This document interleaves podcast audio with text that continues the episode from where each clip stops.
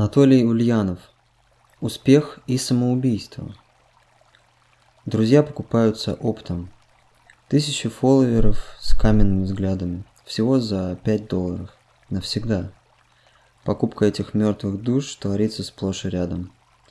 И уже вроде как неважно, 20 у тебя друзей или 20 тысяч. Всякое их количество оказывается под вопросом. Как и в случае с Rolex – ты не знаешь, настоящие они или нет. Но человек с золотым котлом на запястье всегда заметнее в толпе, чем скромный минималист. Все у него как с котом Шрёдингера. Может, за ним следит только мама и бабушка, а может, там и правда 20к внимательных глаз. Казаться, быть пусть и мнимой, но вероятностью чего-то большего. Для того, кто чувствует себя лузером, это вполне ого-го. И потому покупают друзей. Зеркало меж тем ухмыляется. Метрика социальных сетей давно уже превратилась из прикладного показателя эффективности коммуникаций в социальный аксессуар. Как и в случае со штанами от престижного бренда, ее призвание – сообщать окружающим о том, что ты – это успех. Депрессия не ездит на Феррари. Не ходит она и в Гуччи. Так принято считать. Поэтому многие нищеброды обо всем таком мечтают. Им не кушать хочется, а означать «я плюсик, а не лох две копейки». Бедность поэтому всегда во всем цветном, блестящем, громком и пахучем. Бедность массовая, из нее хочется высверкать, как-то выделиться – обрести нечто, чего нет у большинства. Например, Феррари. Ну или 100 тысяч френдов. Общаясь в социальных сетях, мы, как известно, коммуницируем друг с другом посредством идеализированных версий собственных жизней. Все страхи и боли, и прыщик, и дырка в подмышке, все, что не помещается в образ счастья, вытесняется.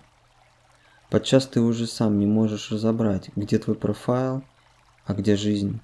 И как это все натянуть друг на друга, чтобы не лопалось по швам? Общество, в основе которого лежит конкуренция образами счастья, это общество иллюзионистов, доказывающих со сцены, что ничего, кроме медовых клизм в их жизнях не происходит. Отсюда покупка знаков, модных шарфов и целых кладбищ мертвых душ. Звучит паршиво, но если верить Фернандо Песоа, искусство ничем не лучше. Искусство – это способ отстраниться от жизни, избежать действия.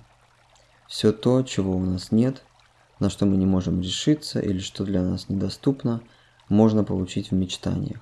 И именно на основе этих мечтаний рождается искусство. В свою очередь, выражаемые в действии эмоции иногда достигают такой силы, что действия оказывается недостаточно. И на основе этих эмоций, не нашедших выражения в жизни, также создается произведение искусства. Таким образом, существует два типа художника. Первый выражает то, чего у него не было, второй – то, что присутствовало в избытке и осталось неудовлетворенным. Культурные люди обречены манипулировать знаками, приукрашая ад своей жизни – я, к примеру, склонен все поэтизировать. Бывает, вступил в лужу рвоты, и гадко, но тут же на помощь приходят слова. Мысль, будто шагаю я по озеру, где утопилось солнце, и оттого оно теперь такое теплое, и оттого по цвету, как коралл. Чувство годливости отступает. Как здорово жить, думаю я, вытирая отравку подошву. Проблема не в том, что человек выдумывает себе лучшую жизнь, но в том, почему он это делает. Себя, в конце концов, не обманешь. Сколько бы счастья ты себе не дорисовывал, его реальное количество всякий раз отражается в твоем зеркале. Ты точно знаешь, где что приукрасил, и значит, твои выдумки адресованы не столько тебе, сколько обществу вокруг тебя. Люди, покупающие себе фолловеров, делают это, чтобы произвести впечатление на окружающих и зависят от их мнения настолько, что готовы инвестировать реальные деньги в символы успеха. Это указывает не только на то, что древняя обезьяна продолжает есть банан в наших недрах, но и на неуверенность в себе, на социальный перфекционизм, желание понравиться окружающим и боязнь разочаровать их. Вместо того, чтобы жить по-своему, такой человек пытается соответствовать внешним ожиданиям и в тот же миг постоянно ставит под вопрос собственное им соответствие. Это приводит не просто к неврозу. Как отмечает Рори О'Коннор, президент Международной академии изучения суицида, одержимость нашими представлениями о чужих ожиданиях в отношении нас – одна из основ суицидального мотива. Когда нам кажется, что мы не соответствуем ожиданиям, мы становимся более подверженными депрессии и в конечном счете отчаянию. Неудивительно, что Facebook делает нас несчастными. В его основе лежит лайк, то есть похвала и одобрение. Отсюда сокрытие невзгод и обмен половинчатыми жизнями. На фоне бесконечной чужой радости многие начинают чувствовать себя убожествами, чья жизнь говно.